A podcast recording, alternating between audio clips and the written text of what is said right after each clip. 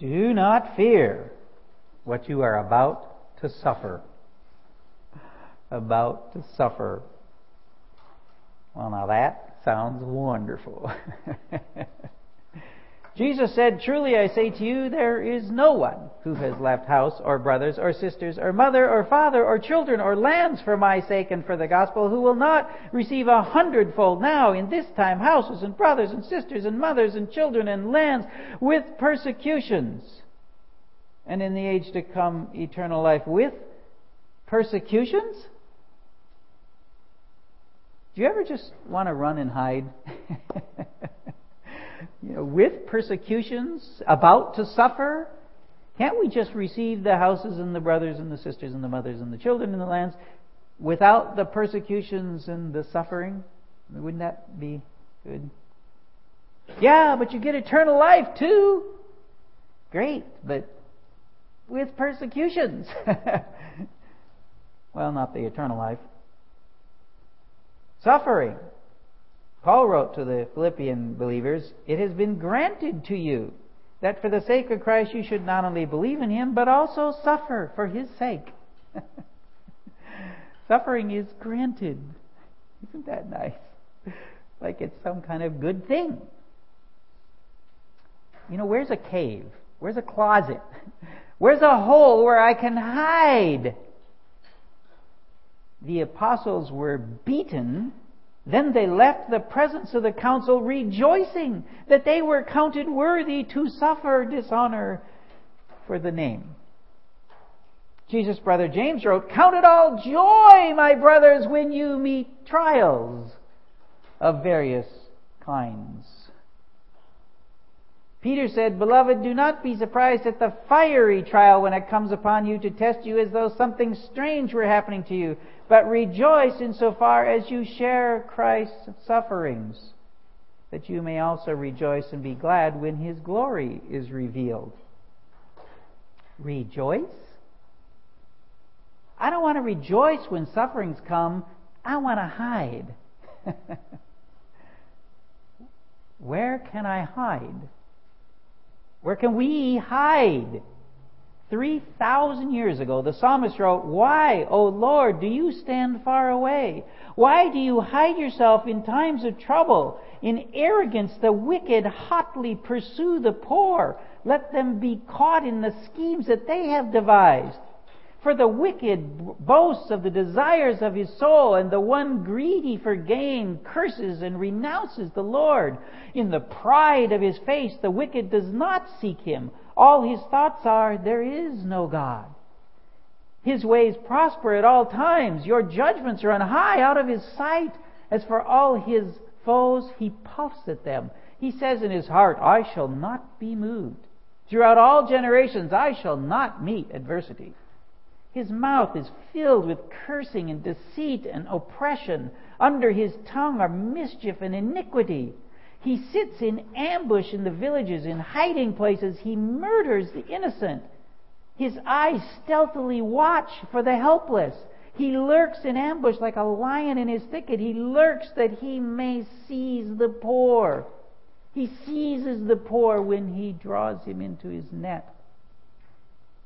The helpless are crushed, sink down, and fall by his might. He says in his heart, God has forgotten. He has hidden his face. He will never see it. Arise, O Lord. O God, lift up your hand. Forget not the afflicted.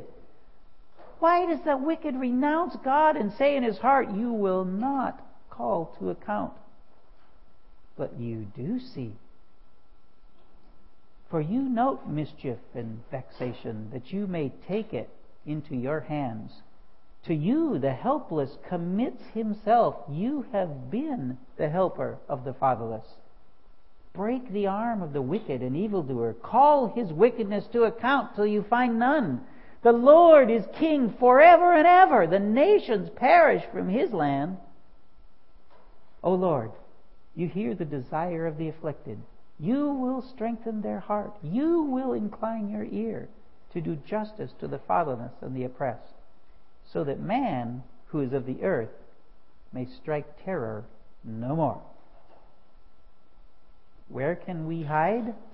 From the wicked, from the, the evil they create? From being crushed, helpless, from sinking down under the pain and the hurt? Where can we hide? In the Lord. Before Jesus said, Do not fear what you are about to suffer, he said, And to the angel of the church in Smyrna write the words of the first and the last, who died and came to life. I know your tribulation and your poverty, but you are rich. And the slander of those who say that they are Jews and are not, but are a synagogue of Satan. These people had already suffered tribulation, poverty, and slander. And it's about to get worse. Smyrna, along with Philadelphia, hears no correction from the lips of the glorified Christ. Whatever things they may have been doing wrong, Jesus thought so minor that they weren't worth mentioning. But of those who caused their suffering, Jesus had much to say. We'd better talk about who they were. Genetically, politically, culturally, they were Jews. They congregated at synagogues. But the overwhelmingly powerful one who died and came to life says their synagogue belongs to Satan. When he was in his pre resurrection body, Jesus told a group of Jews something, the echoes of which we hear in the letter to Smyrna You are of your father, the devil, and your will is to do your father's desires. The Apostle Paul built on this when he wrote to the church in Rome No one is a Jew who is merely one outwardly. Nor is circumcision outward and physical, but a Jew is one inwardly, and circumcision is a matter of the heart, by the Spirit, not by the letter. His praise is not from man, but from God. That's a true Jew. This is important because before Jesus' death and resurrection, before that first Pentecost, after he ascended to heaven, the people of God were Jews. But not all the Jews. For all Jews who truly believed and followed God then believed in Jesus and became Christians after his resurrection. So, what Jews are left? That's right. Those doing the will of their father, the devil those of the synagogue of Satan. Here's an interesting example. First, understand that Jews had a special legal relationship with Rome and the entire empire whereby they were exempt from Rome's religions. They did not have to follow the religions of Rome, and that included emperor worship. So, about 50 years after John sent these letters, a Christian pastor named Polycarp was denounced by the Jews for defaming the emperor and the Roman religion by refusing to worship the emperor. what a bunch of hypocrites. Then, even though it was the Sabbath, they helped gather wood to burn him at the stake. And gathering wood on Sabbath was strictly against their own little rules, the way that they interpreted the Old Testament laws. But to kill a Christian, yeah, they'd make an exception. They were, in truth, a synagogue of Satan. Like we said last week, the number one problem the church has is the false church. But Jesus told the believers in Smyrna, do not fear what you are about to suffer. They've got tribulation and poverty and slander, and things are about to get worse. Do not fear what you are about to suffer. Behold, the devil is about to throw some of you into prison that you may be tested. And for ten days you will have tribulation. Be faithful unto death, and I will give you the crown of life. Remember how Jesus introduced himself to this church? The first and the last who died and came to life. The very center of Christianity is the resurrection of Christ. Only one who died and rose again can promise a crown of life on the other side of the grave. Jesus alone conquered death and the grave. And that, Jesus said, I tell you, my friends, do not fear those who kill the body, and after that have nothing more that they can do. But I will warn you whom to fear. Fear him who, after he has killed, has authority to cast into hell. Yes, I tell you, fear him. Don't fear what you are about to suffer. The worst they can do is kill you. And you do know what happens after death, don't you? This life is temporary. Joy, pain, suffering, pleasure, even death is temporary. But after death, well, eternity is forever. if someone is going to be afraid, well, it shouldn't be us. the things, the junk, the suffering that happens in this life, even that which would draw us away from Christ, we don't have to be subject to them. No temptation has overtaken you that is not common to man. God is faithful, and He will not let you be tempted beyond your ability. But with the temptation, He will also provide the way of escape, that you may be able to endure it. God is faithful. This tempting, this testing, same word, does not have to overwhelm us. Do not fear what you are about to suffer. Behold, the devil is about to throw some of you into prison that you may be tested, and for ten days you will have tribulation. Be faithful unto death, and I will give you the crown of life. They didn't imprison people back then in order to drive them to penitence, like penitentiary, where you're supposed to be sorry you did it. They were arrested to await trial or death. Ten days of tribulation. This apocalyptic type of literature isn't much used today. Rounded numbers like this are intended to give a feeling as well as information. So they didn't hear exactly 240 hours after it starts, this tribulation will be over. You know, no, that's not, that's not what they heard. They heard that the pain, the loss, the trouble of this life is short. That's what they heard. But the victory that Jesus the Christ gives lasts forever. Indeed, I count everything as lost because of the surpassing worth of knowing Christ Jesus my Lord. For his sake I have suffered the loss of all things and count them as rubbish in order that I may gain Christ, that I may know him and the power of his resurrection and may share his sufferings, becoming like him in death, that by any means possible I may attain the resurrection from the dead. Now I know Paul was coming from a different angle, but can we not hear the same encouragement here? By all means, grasp the victory. When the trouble comes, hide in Jesus. The body will feel the pain, okay? but our souls, we can hide in Him. There was one other church, group of believers, who found no correction in the words of Christ, and to the angel of the church in Philadelphia write, The words of the Holy One, the true one, who has the key of David, who opens and no one will shut, who shuts and no one opens. I know your works. Behold, I have set before you an open door, which no one is able to shut. I know that you have but little power, and yet you have kept my word, and have not denied my name. This open door that they have. Where does it lead? Well, let's come back to that. In the meantime, there's a promise here in which all churches could participate, and it sounds strange to our ears, so we'll discuss it a little. Behold, I will make those of the synagogue of Satan who say that they are Jews and are not, but lie. Behold, I will make them come and bow down before your feet, and they will learn that I have loved you.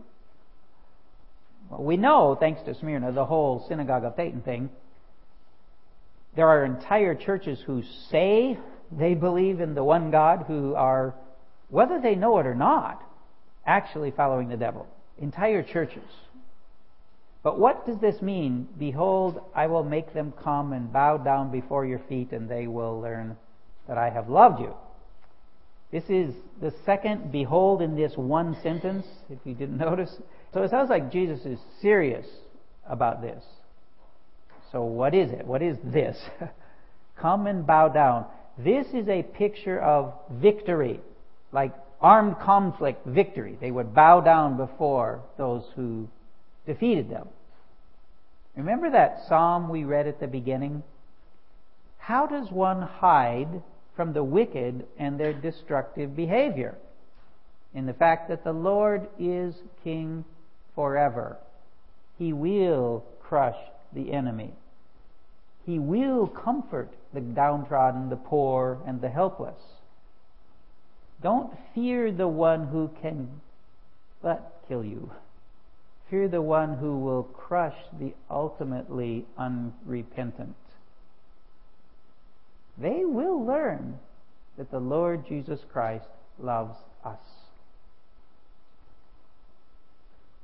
The very first thing any human ever heard Satan say was, Did God actually say? Do you really think God loves you?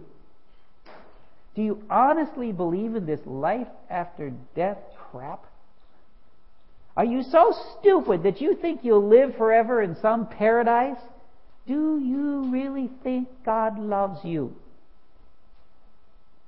Yeah, I do. And one day you will learn that He loves me. Jesus said to that ancient church, Because you have kept my word about patient endurance, I will keep you from the hour of trial that is coming on the whole world to try those who dwell in the earth. Hide my soul in Jesus. Yes.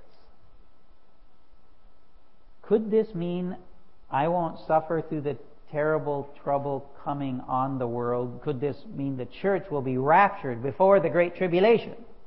Well, it could. But there are a few problems. How could one keep Jesus' word about patient endurance unless there's something to endure? And keep you from, does that for sure mean remove you from? Or could it mean protect you from? Not let the trouble overwhelm you, but provide a way of escape. And isn't testing supposed to be good for a Christian? Isn't it supposed to refine our faith, make it pure? Besides, hour of trial, are we even sure that means the Great Tribulation? Now, I do believe that the church will be raptured before the start of the tribulation. Pretty probably. But, but this is not a scripture to go for, for absolute proof. Okay? It's a scripture that shows us where we can hide our souls. That's what it shows.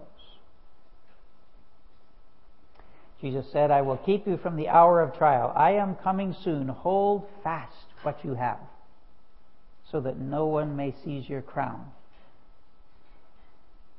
Jesus said to them, I know that you have but little power, and yet you have kept my word and have not denied my name. Hold fast what you have. The victory is yours.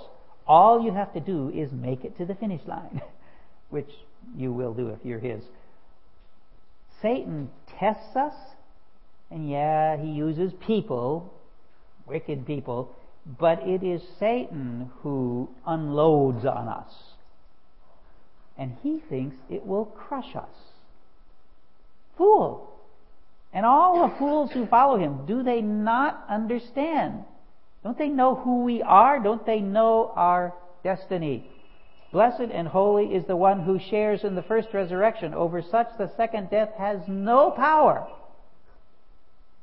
At the end, Jesus will say, It is done. I am the Alpha and the Omega, the beginning and the end. To the thirsty I will give from the spring of the water of life without payment. The one who conquers will have this heritage, and I will be his God, and he will be my son. But as for the cowardly, the fatherless, the detestable, as for murderers, the sexually immoral, sorcerers, idolaters, and all liars, their portion will be in the lake that burns with fire and sulfur, which is the second death.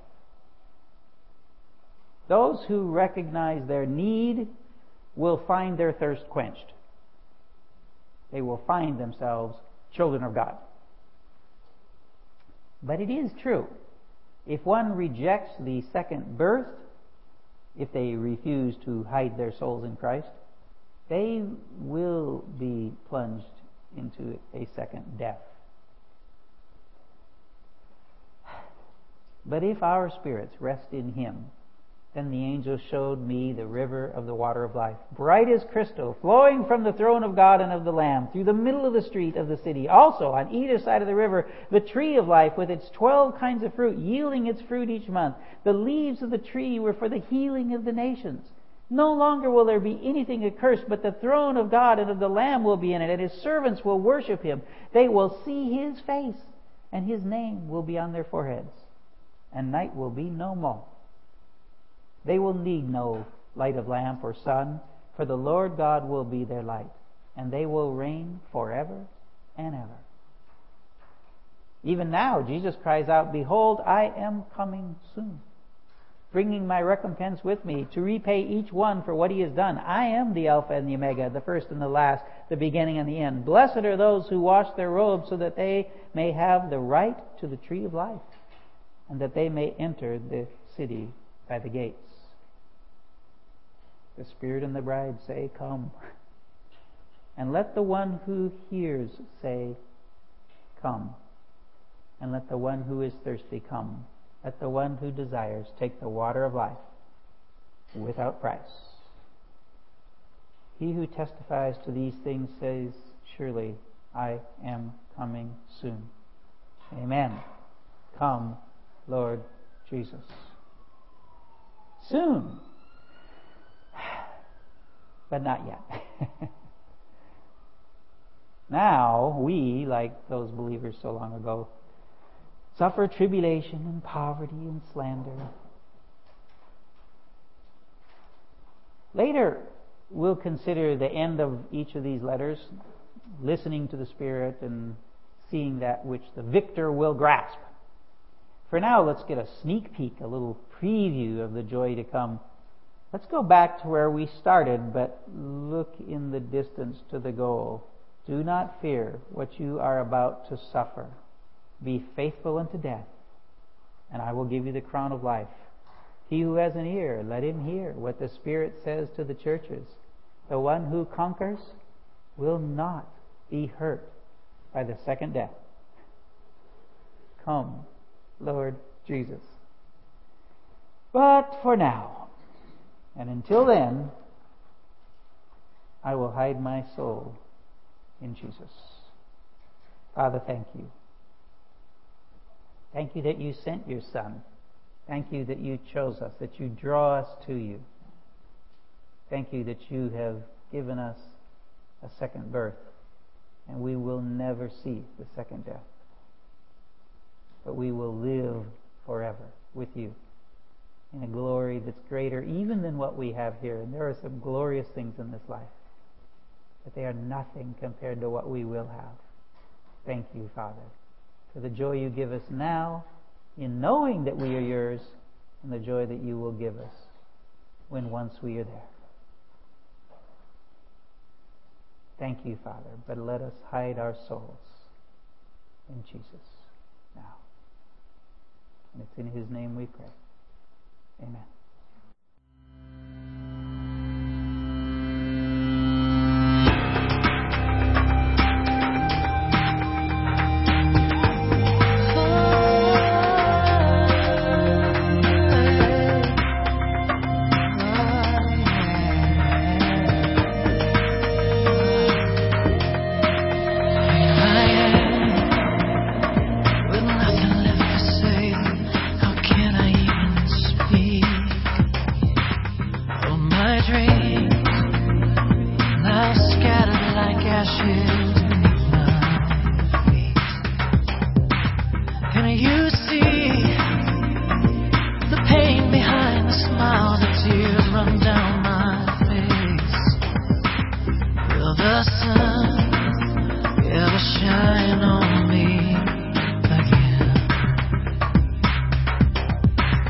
Where can I hide?